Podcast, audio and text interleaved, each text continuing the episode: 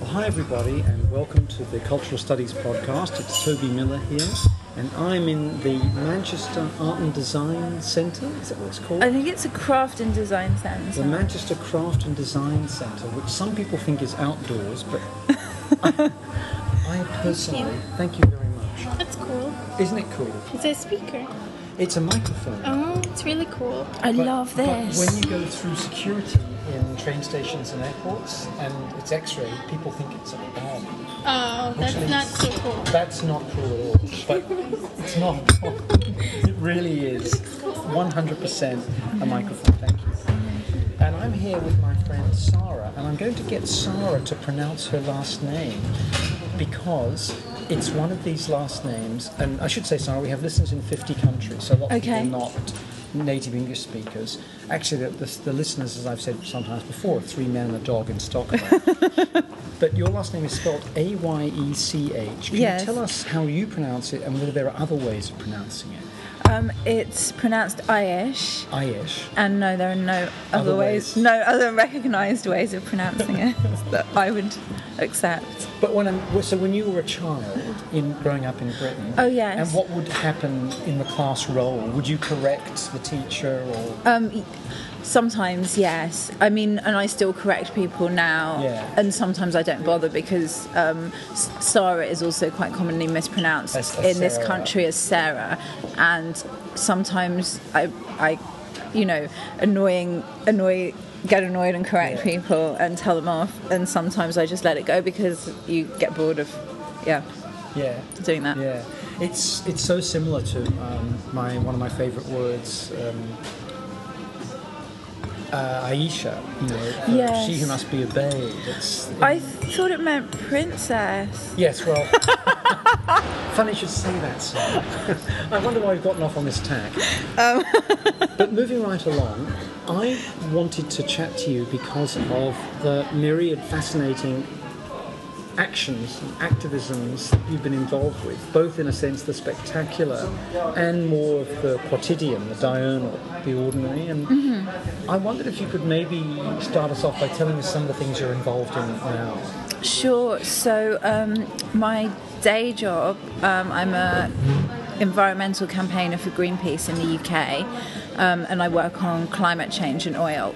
And I work on two campaigns. Um, one is about saving the Arctic and um, trying to get a global sanctuary around the North Pole and stopping um, primarily oil drilling and um, industrial fishing companies from exploiting the natural resources there. And um, the other campaign I work on is about trying to get um, stronger car efficiency standards in Europe, um, which would bring down um, the emissions of cars like very drastically. Um, mean we'd use a lot less oil and um, hopefully have a global impact as well.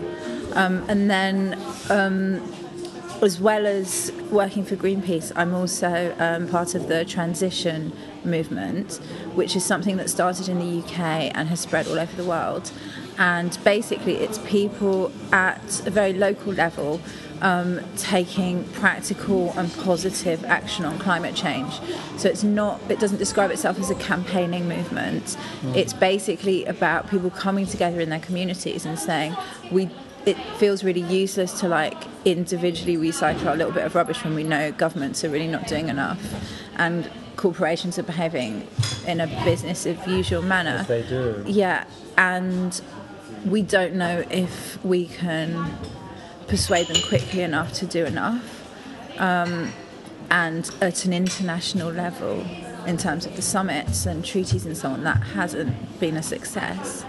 And so, what can we do in our communities all over the world? Um, so, it's a very local movement and a very global movement um, to actually change the way we live in a really positive and fun and inspiring way, um, to have less dependence on fossil fuels and um, you know live in a more sustainable way. So, in some ways, does it owe a bit to the macrobiotic movement and ideas of eating what's produced locally, for example? Absolutely, yeah. Um, it owes. I think it takes bits of what's kind of good about it is it's taken bits of different things and drawn on different histories. So there's, um, like in this country, I guess, you know, there's community anarchism, you know, there's um, the cooperative movement, um, there's, I guess, movements of the sort of 70s where people went off and tried to live off the land. Um, so it takes kind of elements of those things, but we found that it appeals to people beyond people who are traditionally involved in any kind of activism. So I started a transition um, group in my community, which is Dartmouth Park in North London, and um, it's it's been it's kind of had very mainstream appeal. And it's seen as a very legitimate community group. Um, and people and it has a really kind of diverse age range. So like people who have kids at my son's school we've started a project there with the children to garden um, and grow food we've started a project with the community centre to grow food there um, we're starting a kind of parents and sick kids cycling project. Um, we have started a kind of garden sharing project where people who have gardens but don't know how to grow food can team up with people who live in flats or apartments and don't have space and they can kind of come together and share the space. Um, the movement started in Totnes, um, which is in Devon in kind of southwest England, and um, which is a market town and originated in market towns. But it's kind of spread into cities. You just take a smaller area of the city, and uh, even there's transition Ibiza Island. Um, the Balearic Islands, kind of close to Spain, um, and it's basically uh, at the kind of level it goes to. It's basically people setting up um, social enterprise, kind of local businesses, um, building places in a permaculture way. It derives a lot from the permaculture movement. And I guess also it has a some kind of lineage as well to an old British tradition of the market garden, but also the shared allotment, Absolutely. which goes back decades really, and has never gone away. But No, there are still allotments, and um, but in London, basically, lots of people who are probably involved in transition have allotments and use allotments and have shared allotments and so on. In parts of inner London, there's like in Camden where I live, um, there is a, something like a ten-year allotment waiting list. And so, grief. yeah, and so that's why we're doing garden share and trying to Yeah. use community spaces to garden, because that's our alternative, basically yeah, sure. but it's not it's basically um, i guess about designing your town or your bit of a city or your village in a permaculture way Right, right. where you um, look at your local systems you look at how to work with the earth and with nature and not harm it and i guess design every aspect of your community like that so your work your economy um, a number of transition towns have started their own currency um, and your education system your where your food comes from your So it- transport everything It's really transcending the essentially plutocratic notion of consumer activism. Hmm. Absolutely, it's not. It's. I mean, I would say. I mean, it's challenging the model of constant economic growth Yeah. because it's not. It's not compatible, really, to have constant economic growth and live in a way that the planet can support. It's just impossible, and so. But we're looking at how you do that without taking things away from people because I think the environmental movement in the past has been very much about taking things away from people and a feeling of deprivation and a Denying feeling people pleasure. a feeling yeah a feeling of guilt a feeling of having to wear a hair shirt and do without things. And this is not about that. This is about um, how you actually make life better and, and qualitatively better. And you have fun doing it. Um, and you learn for example that picking apples locally and making your own apple juice like you're you're a living with your within your local food system but you're the apple juice that you make is a hundred times nicer and more delicious and more good for you and more fun to make than it is to go and buy some pasteurized apple juice that comes from a supermarket that's been transported hundreds of miles that uses um, pesticides and so on to grow apples and um, uses a lot of oil and energy um, for transportation. So it's a non-industrialized model. Yeah. sense. And it's uh, it's interesting that while Greenpeace obviously has grassroots connections, it's trying to get corporations and governments to change. Yeah, really, isn't it? absolutely, and Whereas I- transition is trying to get you and me to do so. I guess so, but I mean, transition groups work with local government um, to try because there are some changes that it's far easier for us to make ourselves if local government enables them. Um, so, for example, recycling. Um, um, planning, like local planning, and so on. Um, you need local government can be a huge enabling force for this, and transition has talked to national government, um, as I understand it. I think Greenpeace's role is somewhat different because it is a global organisation. Um, it has a lot of political reach. It has a lot. Of, it has research capacity. Um, it has a huge network of um, activists all across the world. It has the, the history and the tool of taking direct action, the kind of iconography of the Rainbow Warrior ships, and being the small ship that stands in the way of these huge whaling ships, these huge oil drilling rigs, and is really about people standing up and saying no this isn't okay. And i think that has it has huge symbolism mm. and iconography around it. And as such i think greenpeace has a quite quite a is in quite a unique position in terms of what it can influence and what the kind of changes it can make. And those are generally changing the way that international cor- big corporations do stuff um, by attacking their brand, by exposing what they do, by stopping and blocking them, by doing research. Um, and it also has political reach. Um, so the things that Greenpeace has the ability to change are possibly occupy a different space from Yeah, the from things that transition transition can do. has the ability to change. But one of the things I know you do in transition is you're a social reporter. Yes. And until I met you, I'd not, I have to confess, come across this term. So maybe everybody else has, but it's Yeah. new on me. So can you tell us a bit about what a social reporter Sure. does? I hadn't heard of it until pretty soon before I became one. So, because transition is a grassroots movement, it kind of, I think there was a decision to try not to follow the pattern of having a few people at the top who are the thinkers and writers and speakers for everybody else. Yeah. And because it's such a um, it's such a decentralized movement. Literally anyone can start a transition town if they agree to kind of certain principles.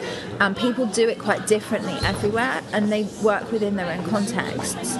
Um, and so, I mean, I went to visit Transition Ibiza Island, which is based on a holiday island, um, a party island, and they have a kind of permaculture community there.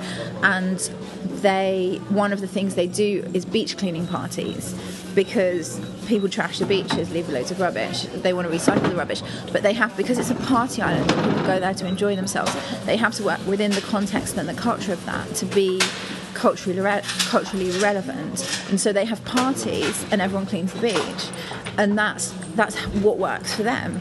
A bit like Heal the Bay in Santa Monica, Mm-hmm. where I lived in Los Angeles, where Heal the Bay holds parties Yeah. to try to clean up the horrendous mess that's done there. Sure. Because not only does it pollute the beach, but it's it's killing marine life.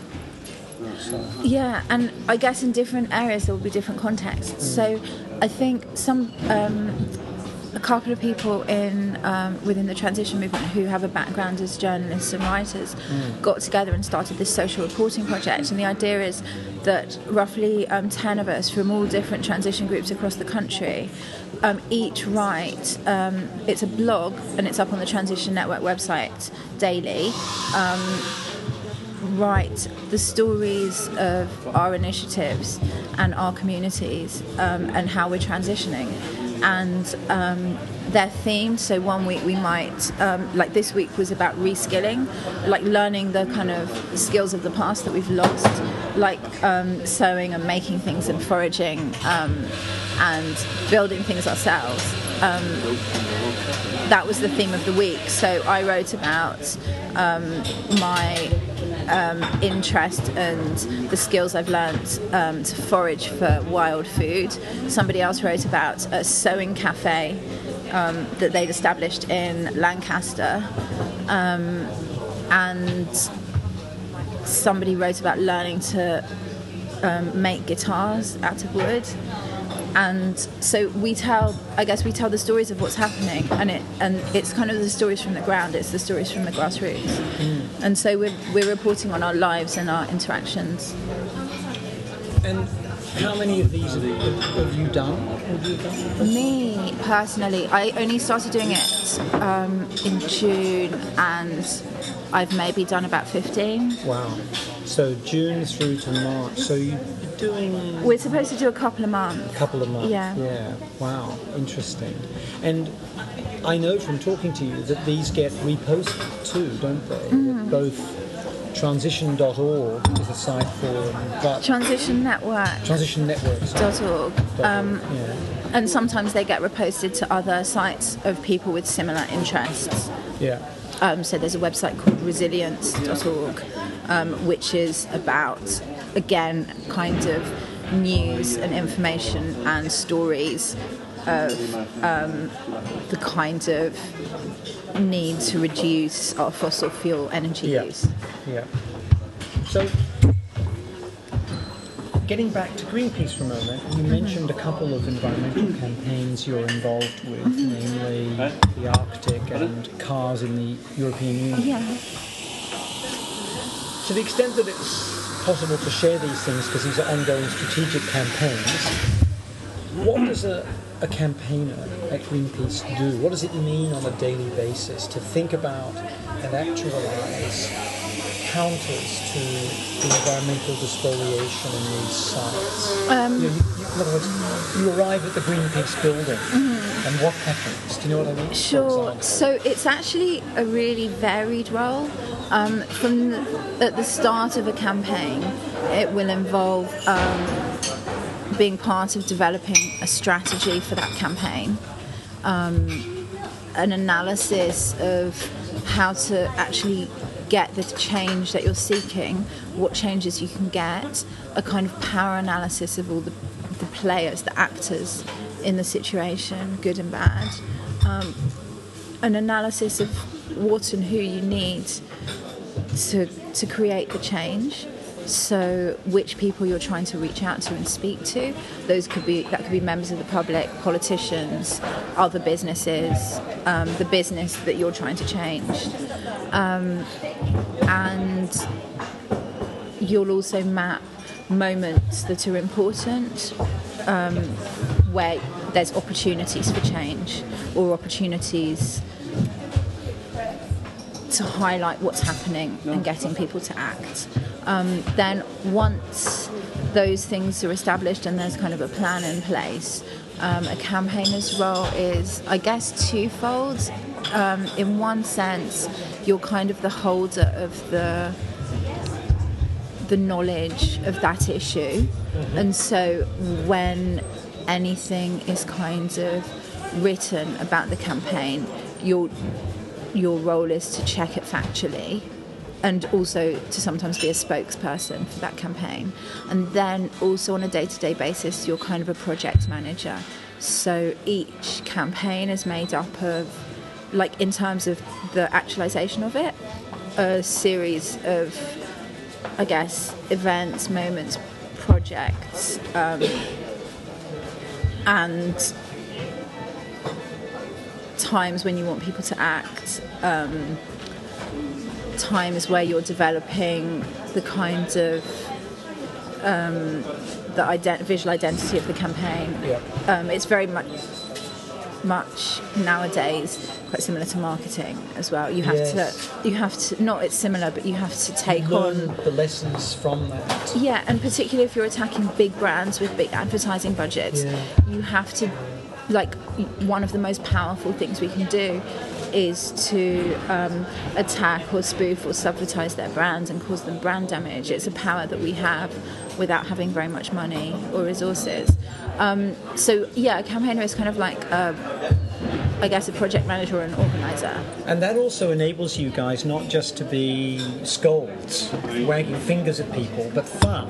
You know, one of the things that I've followed a lot is the uh, Greenpeace campaigns in the US about Apple, which are hysterically funny. In the same way as the union movement in New York started with bringing around a giant inflatable rat and put it outside uh, companies that were doing down workers or insisting on hiring non-union labour. This mag- huge rat, gigantic size, and it had to be the lead story in local TV news. Sure. what else are you going to do? A gigantic brown rat, 30 feet high. It's been mm-hmm. hauled around and inflated on a sidewalk outside some big firm. Yeah. You know. Sure. And so that sense of fun. Mm-hmm. Backed up with science, because you guys, as you mentioned, have scientific researchers Sure. working for you and with you, Yeah. I think is a really, really great way Yeah. of influencing.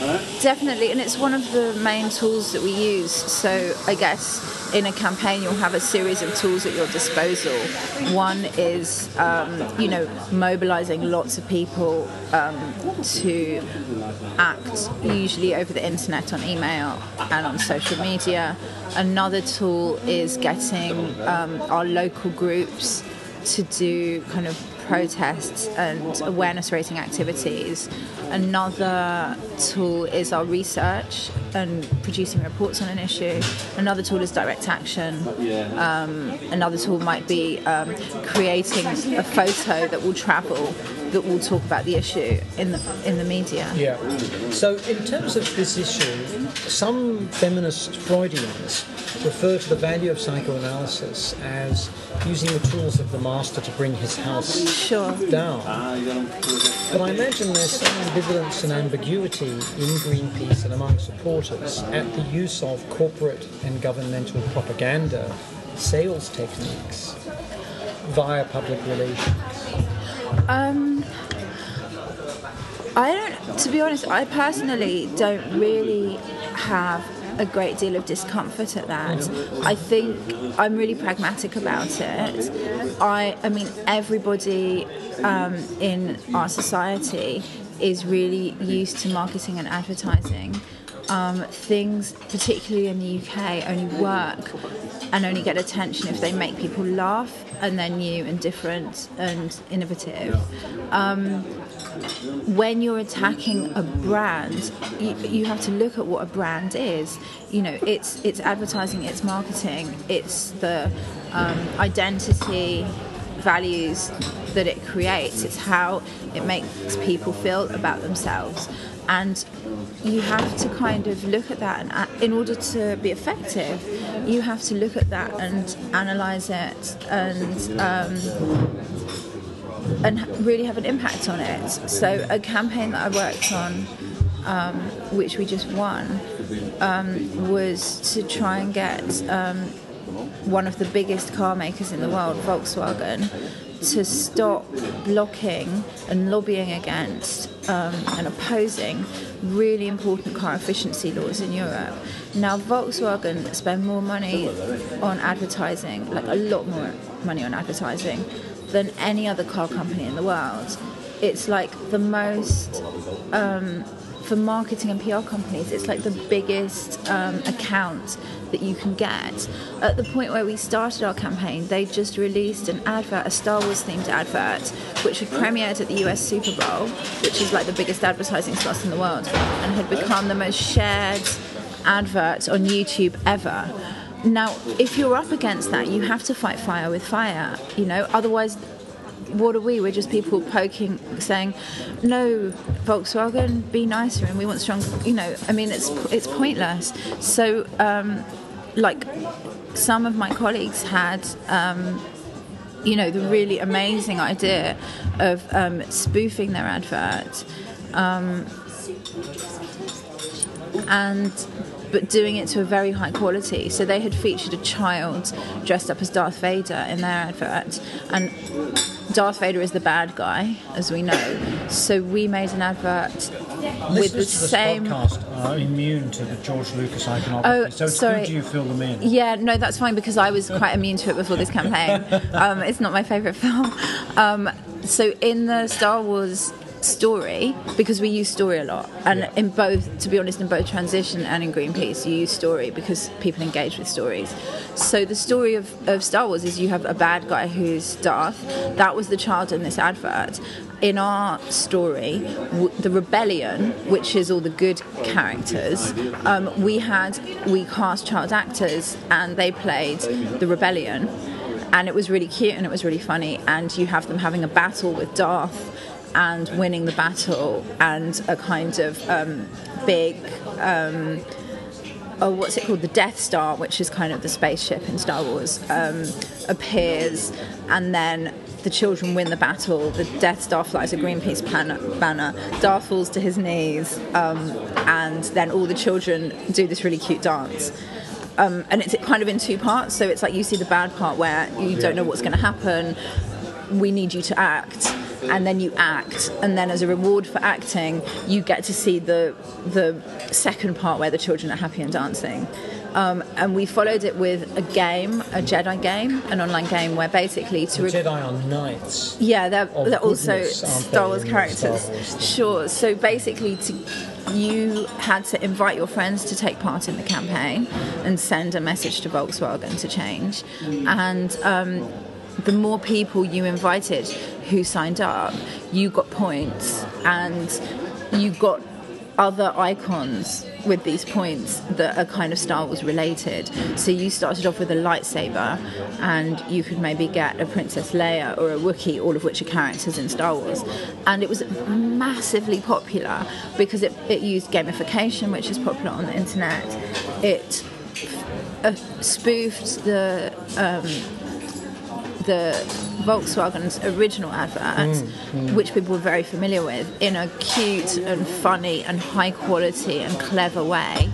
Um, people love Star Wars and iconography very much, so it kind of also drew on that, and. Um, you know, it was it was very successful. And because- George Lucas, yeah. then Disney didn't sue your asses? Oh, he, um, it was three days after the um, our film appeared on YouTube, or two days after. It was actually pulled off YouTube. YouTube pulled it, and um, we. I think it was because of Lucasfilms rather than Volkswagen, but I'm not sure. But whoever did it, it was kind of a mistake because once you censor on social media, like it comes back on you tenfold. Companies that do that are insane. Um, and they should learn in PR school not to do that because then what happened was all the people who'd originally downloaded it started replicating it all over the place on other servers other than YouTube and it became massive. And so, like, over half a million people signed up to that campaign. Um, and they wouldn't have done had we not used um, all of those essentially marketing tools. And in terms of having half a million people signed up, what does that do to Volkswagen? Or is that only part of the That's campaign? just that was part of the campaign. Yeah. So it's an initial thing to say, look, lots of people are looking at you. Yeah. Um, this is affecting how you're perceived. Yeah. We targeted, in terms of media targeting, we targeted primarily PR and brand media. Um, we did a, we did kind of a, a launch stunt um, in an area of London called Old Street, which is where a lot of PR um, agencies are based. And lots and- of gaming companies too, interestingly enough. Oh, okay, and um, advertising agencies and so on. And we invited PR Week, which is the biggest um, um, publication, and it also got in Marketing Week. And um, it w- because we analysed that in that area, it's the highest concentration of people who use Twitter in the world. Um, and they saw what we were doing on the way to work. They saw us take over the billboards. They saw um, and write VW Dark Side on them. They saw us. Um, they saw our stormtroopers down the street. It was basically like creating a film set on that street, and they all saw it on their way to work and tweeted about it and put it on like very popular blogs. Um, kind of cultural commentary blogs, and it kind of it trended three to- three separate times that day on Twitter, and it trended globally, which is pretty amazing. Um, given you know the resources that we have as an organisation compared to the resources that a company like Volkswagen has. And we did a lot of things over basically a two-year period um, in terms of um, you know our supporters on the streets, um, disrupting their meetings, disrupting car industry lobbying meetings, and with stormtroopers and playing the Star Wars music outside, and uh, finally forcing them to allow us to go into the meeting and speak to them about what we wanted. Um, and they got, I guess, they got to a point where it was. In terms of how they're perceived and their reputation, because their reputation was was a green company before that, it became untenable for them. It became politically difficult for them. And what were you specifically wanting them to do? So basically, um, currently, and these laws are not passed yet, um, there are new car efficiency laws going through the European Union, which, if passed in the way that we're hoping for, could bring car emissions down in Europe by half um, by 2025. And VW was opposing this and Yeah. now is not opposing. Exactly. Wow. Like very strongly and publicly opposing it. Now, in terms of what you just described, some of that I guess would fit under direct action. Yeah. I wondered if you could define direct action. So, okay, direct action quite literally is um, you're stopping or blocking something from happening. So, most of that, in my view, wasn't really direct action. Um, direct action is if somebody is drilling for oil and you go and get in the way of that and stop them from operating. It's if somebody is cutting down trees to build a road and you occupy the trees it's it's very it's very literally stopping something from happening or blocking something from happening. There are other things that we do that look similar which are more about either directly communicating with the company or a politician that we're not going to go away um, and there are other things that we do that are what I would call a photo opportunity. So you're trying to do something that creates a great and interesting and exciting photo that will get in the media and travel and highlight your issue. So I would say with the things that I've described that we did, some of those things were aimed at media or particular kinds of media and some of the things we did were a communication to the company to other European to other car companies particularly because what happens when we target one company other companies have a look see what we're doing and they don't want to be targeted in the same way so sometimes they change Yeah. Um, and it benefits them as well to be perceived as, as different.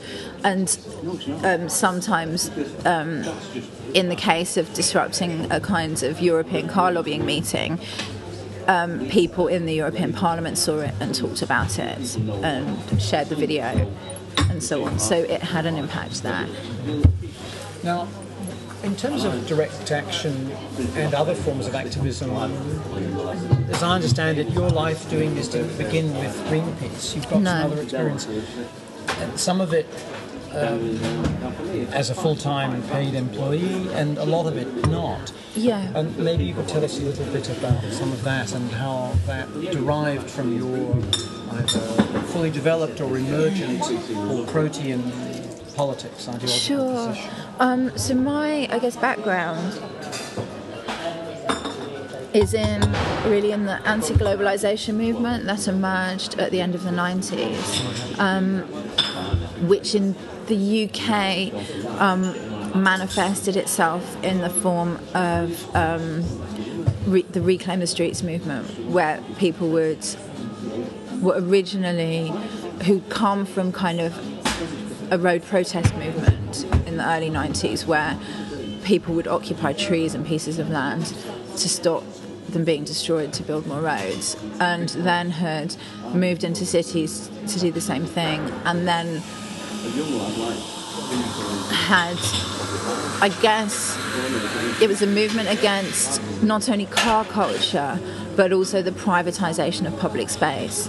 And it also in this country kind of merged with um, there had been a very big kind of um, rave scene um, again in the late 80s and early 90s in this country, which had been outlawed by the government, where people would kind of rock up in the middle of the countryside and start having a big illegal party for a few days, and also warehouse parties and so on.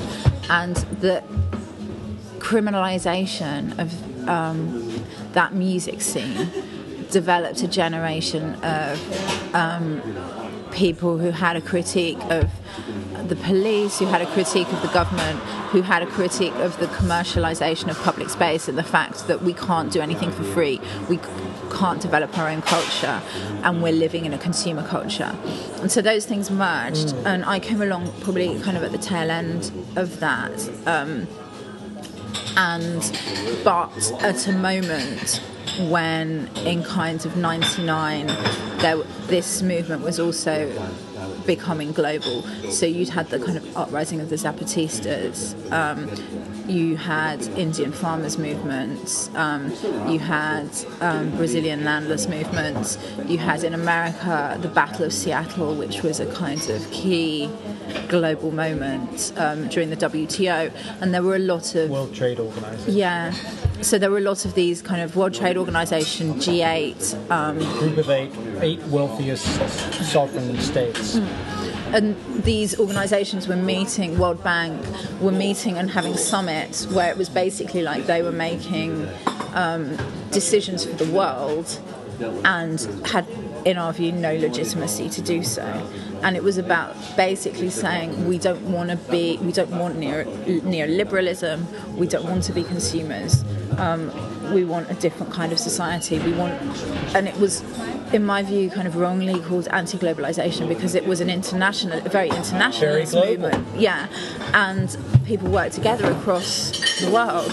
But we wanted a different kind of globalization. We wanted a globalization based on the commons, a globalization based on free movement and free association of people. Um, so there was also a movement called No Borders that grew out of it, which was about um, the free movement of people, not just the free movement of capital. Um, and I became involved in that, and there was um, a, a global kind of loose network organization called People's Global Action, which was all of these movements trying to come together and discuss and coordinate and organize. Um, and I became part of a, a new group at the time that emerged in 1999 2000, which was kind of came out of Reclaim the Streets, um, and it was called the Wombles. The Womble. Yeah. The same name as the children's British Yeah. television show. Absolutely. So it was called. It stood for. It had a kind. of, It was a kind of ridiculous anagram of white overall, white overalls movement, building libertarian effective struggles. And again, it was. I guess in the same way. White overalls Yeah. movement building Libertarian effective struggles. So it's an acronym. Yeah. Wombles. So it was inspired by an Italian movement called Tutti Bianchi, um, which literally means all in white, and basically that was it was kind of a tactic that was used by a group called Yab- Ya Basta, which is enough, and Ya Basta were uh, originated as a Zapatista solidarity group, but with the Tutti Bianchi, they started playing with um, myth with the idea of having a voice and not having a voice, with the idea of visibility and invisibility and who has a voice in our society and who doesn't. And so that was the the story of it. And then literally what they did on demonstrations was You could say we, couldn't you? no, I'm talking about Tutti Bianchi Oh, now, oh, not the Wombles. Wombles Yeah, yet. right. Um, so what Tutti Bianchi did, which we saw and were inspired by on demonstrations, Yeah. was so you generally on big kind of summit protests and big demonstrations. Like Genoa would be one. yeah, example. like that sort of thing had a kind of pink block who were like party passive, pink block Pink block. who were like people who were pink and were kind of the party block and were very pacifist and Yep. non-violent, and you had a black block which originated many years ago in, in kind of German anti-fascism, and it was people who would literally fight the police and and be aggressive as well as defensive, and then two. Like the white block was something where you would you you would use padding and um, build shields and be a defensive block, but not an aggressive block. And the white contrasted with the black that the police wore, and it was about like symbolically, it was about voicelessness. Um, and so we were inspired by that, and we developed the Wombles. But we also, I guess, we wanted to play on the idea of creating myths and stories, and we also wanted it again to be funny because that's what works in the UK. And so we called ourselves out of these cartoon characters that. Um, not cartoon characters. It was kind of like a puppet character show when I was a kid, where Wombles of Yeah. And they even had like pop songs in the charts, and they were like these little fluffy creatures that were white and had silly na- had names. Actually, their names were places. I think their names were international names, like they were all from a different place in the world, and um, they lived in a, a burrow, like an underground room, on a place called Wimbledon Common, and they used to keep the common clean and tidy by picking up all the rubbish and then making it into something useful. So, as a, um, I guess, metaphor for like some of the things that we valued, it was kind of um, quite useful and appropriate. And we basically just decided to use the same tactics as the Tutti Bianchi because we were in a situation on um, protests and demonstrations where the police would like it's called kettling here, but the police would surround us kettling. Yes. The shape of a kettle. Kind of, yeah. And the police would will surround you and then make it smaller and smaller, and then basically start beating people up. And this is still This the, still the norm in Britain. Yeah. it? Like 15 years later, Yeah. this is the standard tactic Exactly. with any political action. So we would we were challenging that with our bodies, Yeah. and by making padding out of sofa cushions, shields out of dustbin lids, um, and um, reinforced banners and so on. And we wore cycle helmets and builders' hats, and we wore inflatables, like colourful inflatables strapped to us. And it was basically like to be defensive, but to do it in such a silly, well, we thought, to do it in such a kind of comical way that no one could possibly categorize it as violence. Um, and we had a policy of not we didn't really talk to the media we used there was a, a movement called Indymedia at the time which was kind of really the first social media um, and actually lots of people who developed Indymedia um, in the us went on to be very successful in social media world Money, money, money. Exactly. But they developed those tools of um, kind of democratic information sharing. And we kind of subscribe to that value, and we we very rarely talk to mainstream media. And when we did, we kind of made things up that were really silly, um, which they took seriously and thought were true. Um, and the table is a little bit wet there. Um, and what happened was, unfortunately, we lost control of our story. You lost control of your story. We lost control of the myth and were categorized like um, quite crazily as like a very large and violent movement like the first thing that we organised, it was a, a May Day. We were trying to re- reclaim the Workers' Day. It was in Oxford Circus um, in 2001 In London. we made a game called Mayday Monopoly where we made a map that looked like the Monopoly board and pe- we asked people, we asked people to organise like actions on each of the squares. So it was supposed to be autonomous, and you could, as a participant, either organise your action or go to any of the actions that were being organised um, on any of the squares of the Monopoly board, which are all places.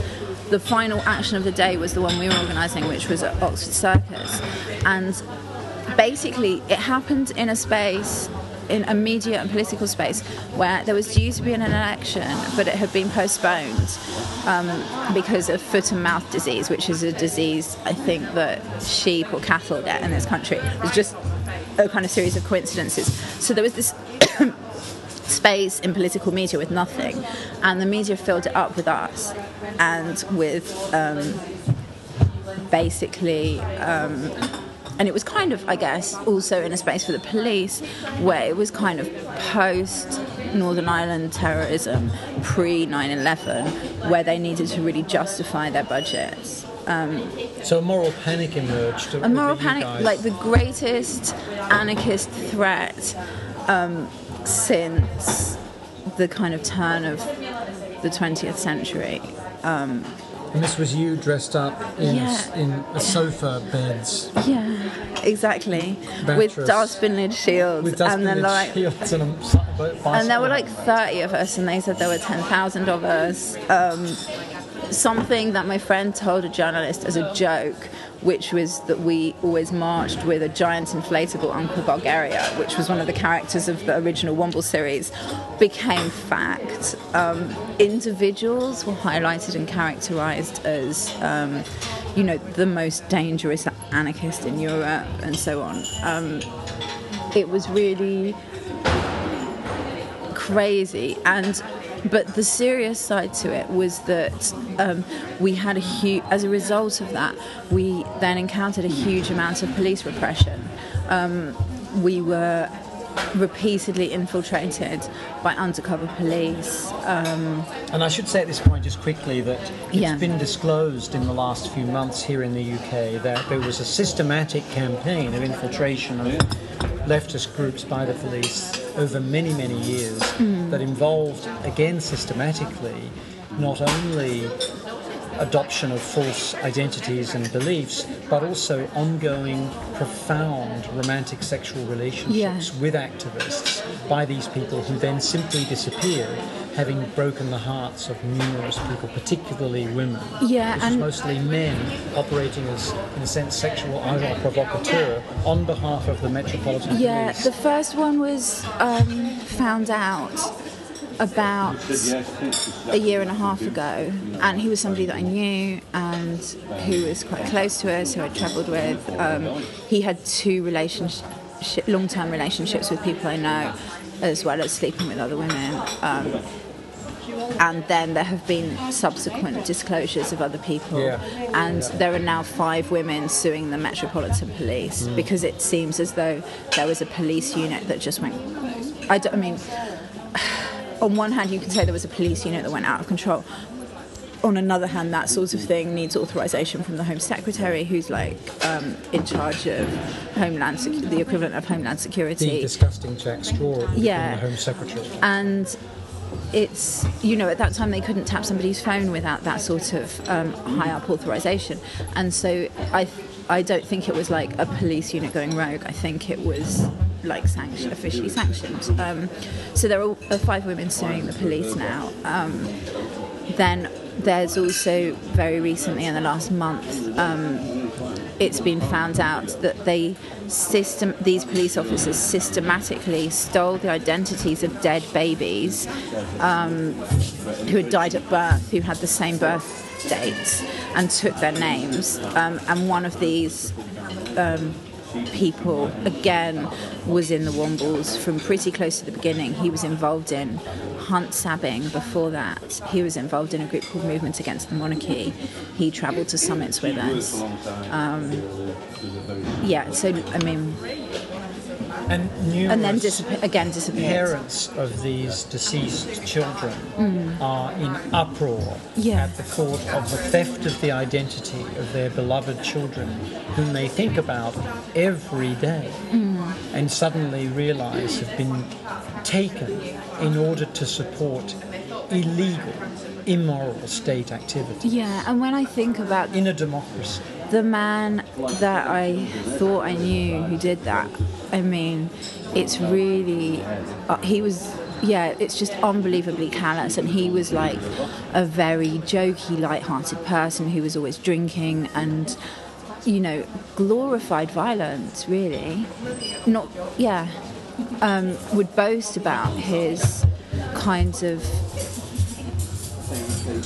exploits on demonstrations. Um, yeah, it's pretty insane.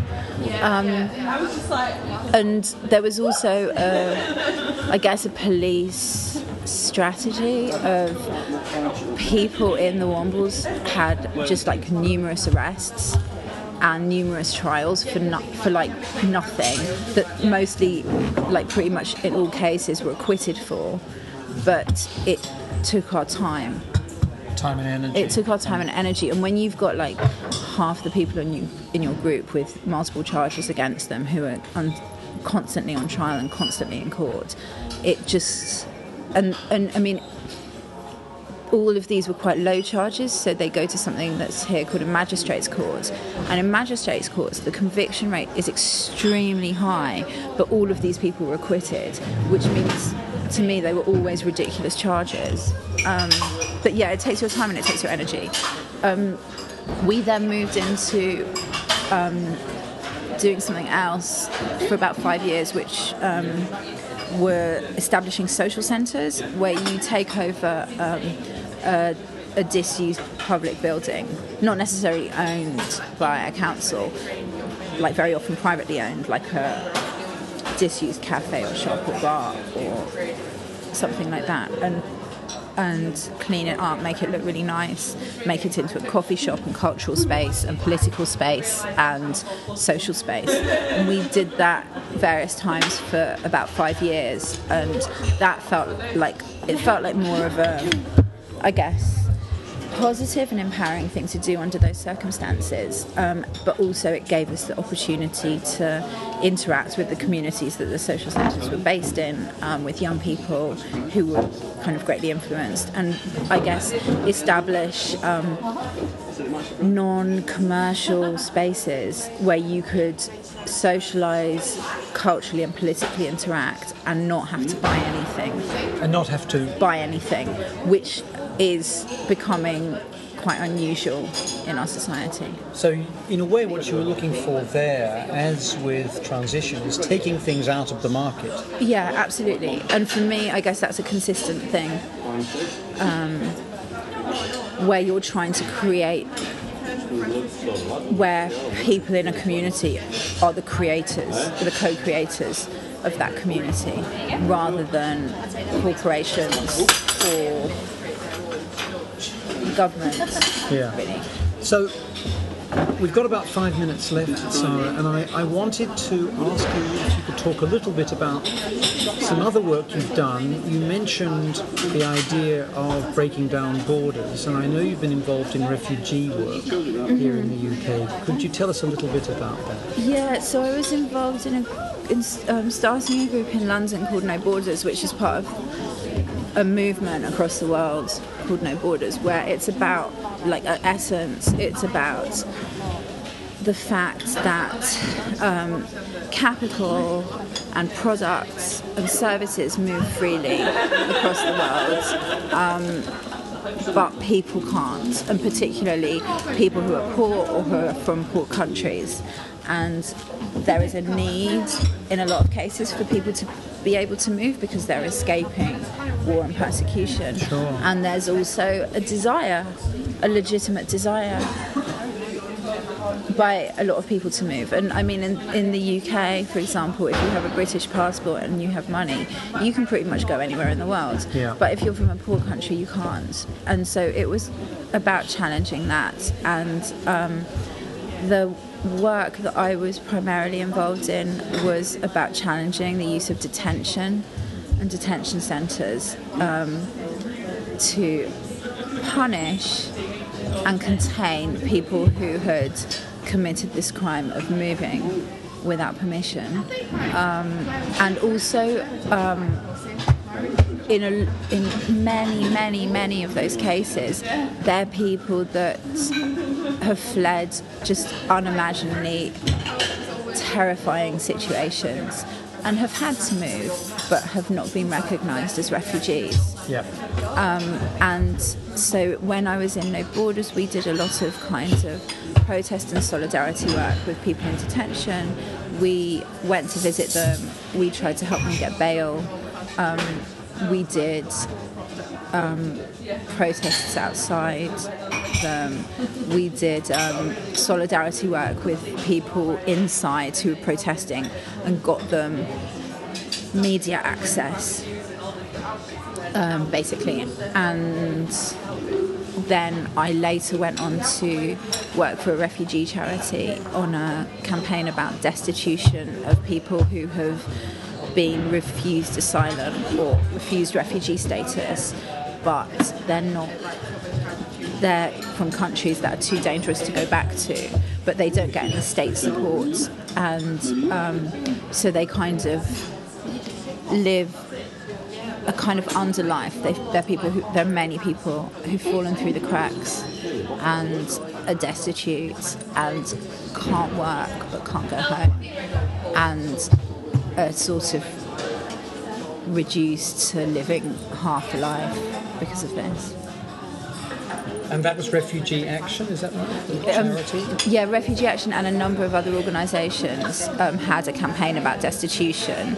The previous work I was talking about in terms of protests and visiting people in detention, No Borders. that was No Borders, yeah. yeah. So it was two completely different approaches because Refugee Action is quite a mainstream charity that does mostly service provision for like advice and support for people who um, are seeking to attain refugee status. But what they were finding was that there was an increasing number of people falling into this category where they didn't get refugee status and couldn't leave and then became destitute. So my, my last question, Sara, is about the composition of some of these groups. Mm. There's a stereotype that mm. circulates, mm. certainly in the US, I don't know so much here, that this is middle-class, white, educated kids prior to going on and settling down and making lots of money in social media, get active, get interested, and are not representative of Joe Schmo and Joanne Margolis, but uh, engaging in a politics of spectacle. Yeah. So I, I'm, I don't, I don't know if that stereotype's true here, but it's a true, it's a, stere- it's a true stereotype. May not be a truth there. I wonder if you could talk a bit about the kind of social composition of some of these groups that you, you've been involved in, and I, if you don't mind my saying so, you come from a very mixed background yourself in migrant terms, right? Yeah. Uh, you're not a, a British WASP, white Anglo-Saxon Protestant, No, or I'm not. close. But I do come from, I guess, quite a middle class background. Um, basically, it is a stereotype here, It and it's okay. something perpetuated by media. And in some, I guess, social and environmental movements in this country, like a lot of the people are white and middle class and young. Um, most of the people that I know who've been involved in everything I've been involved in across the board have stayed involved to some extent or stayed sympathetic to some extent and gone on when they get jobs. And, mo- and many people had jobs and were activists as well, like many, many people tend to work in things like either NGOs or the third sector or in things that are in some way helpful, like teaching or social work or housing advice or um, things that are kind of socially beneficial. So it's pa- basically people with a conscience. And yeah, I mean, not, I would, I would take the NGOs that I've worked for, like Greenpeace, and say something different about them, which is that their activists are age-wise all across the spectrum to people in their even in their 50s and 60s. Mm. I didn't know people and- were still alive at such advanced ages. Um, Astonishing, really, what you learn in this country. Benefits of Um, the National Health Service, clearly. Yeah. I mean, the Wombles and you know borders and, and kind of environmental movements I've been involved in are generally people in their kind of late twenties who are involved in them before having children. But generally, like the Wombles, I guess maybe quite unusually had a. Um, a very mixed class composition. It wasn't all middle class, and it was you know, there were many people from very working class backgrounds. Um, and I would say with transition, it's different in different areas, but something that is, I think, maybe unusual about it for a grassroots social movement is the age range, basically, in that it appeals to older people as People well. might have been living in the area for 40 years. Exactly, like people in my group, there are people who've been living in the area for like 30 years, whose kids have gone to school there, who've been involved in other community things like um, the community centre and the library and the school parents association and so on. So um, there's a woman in our um, group who was a headmistress in the area. Who, you know, there's a woman in a group who has lived in the same street for 30 years. You know, Yeah. it's it's people who care about their communities, basically. Yeah. Well, Sara, thank you very much. I, I've really enjoyed this, and I'd like to extract a promise from you, if I may, which is that at the, we hope, successful conclusion of the Arctic and car campaigns, mm-hmm. you will re enter the pod, storm in, and share with us some of your insights from those experiences. I will do. Thank you.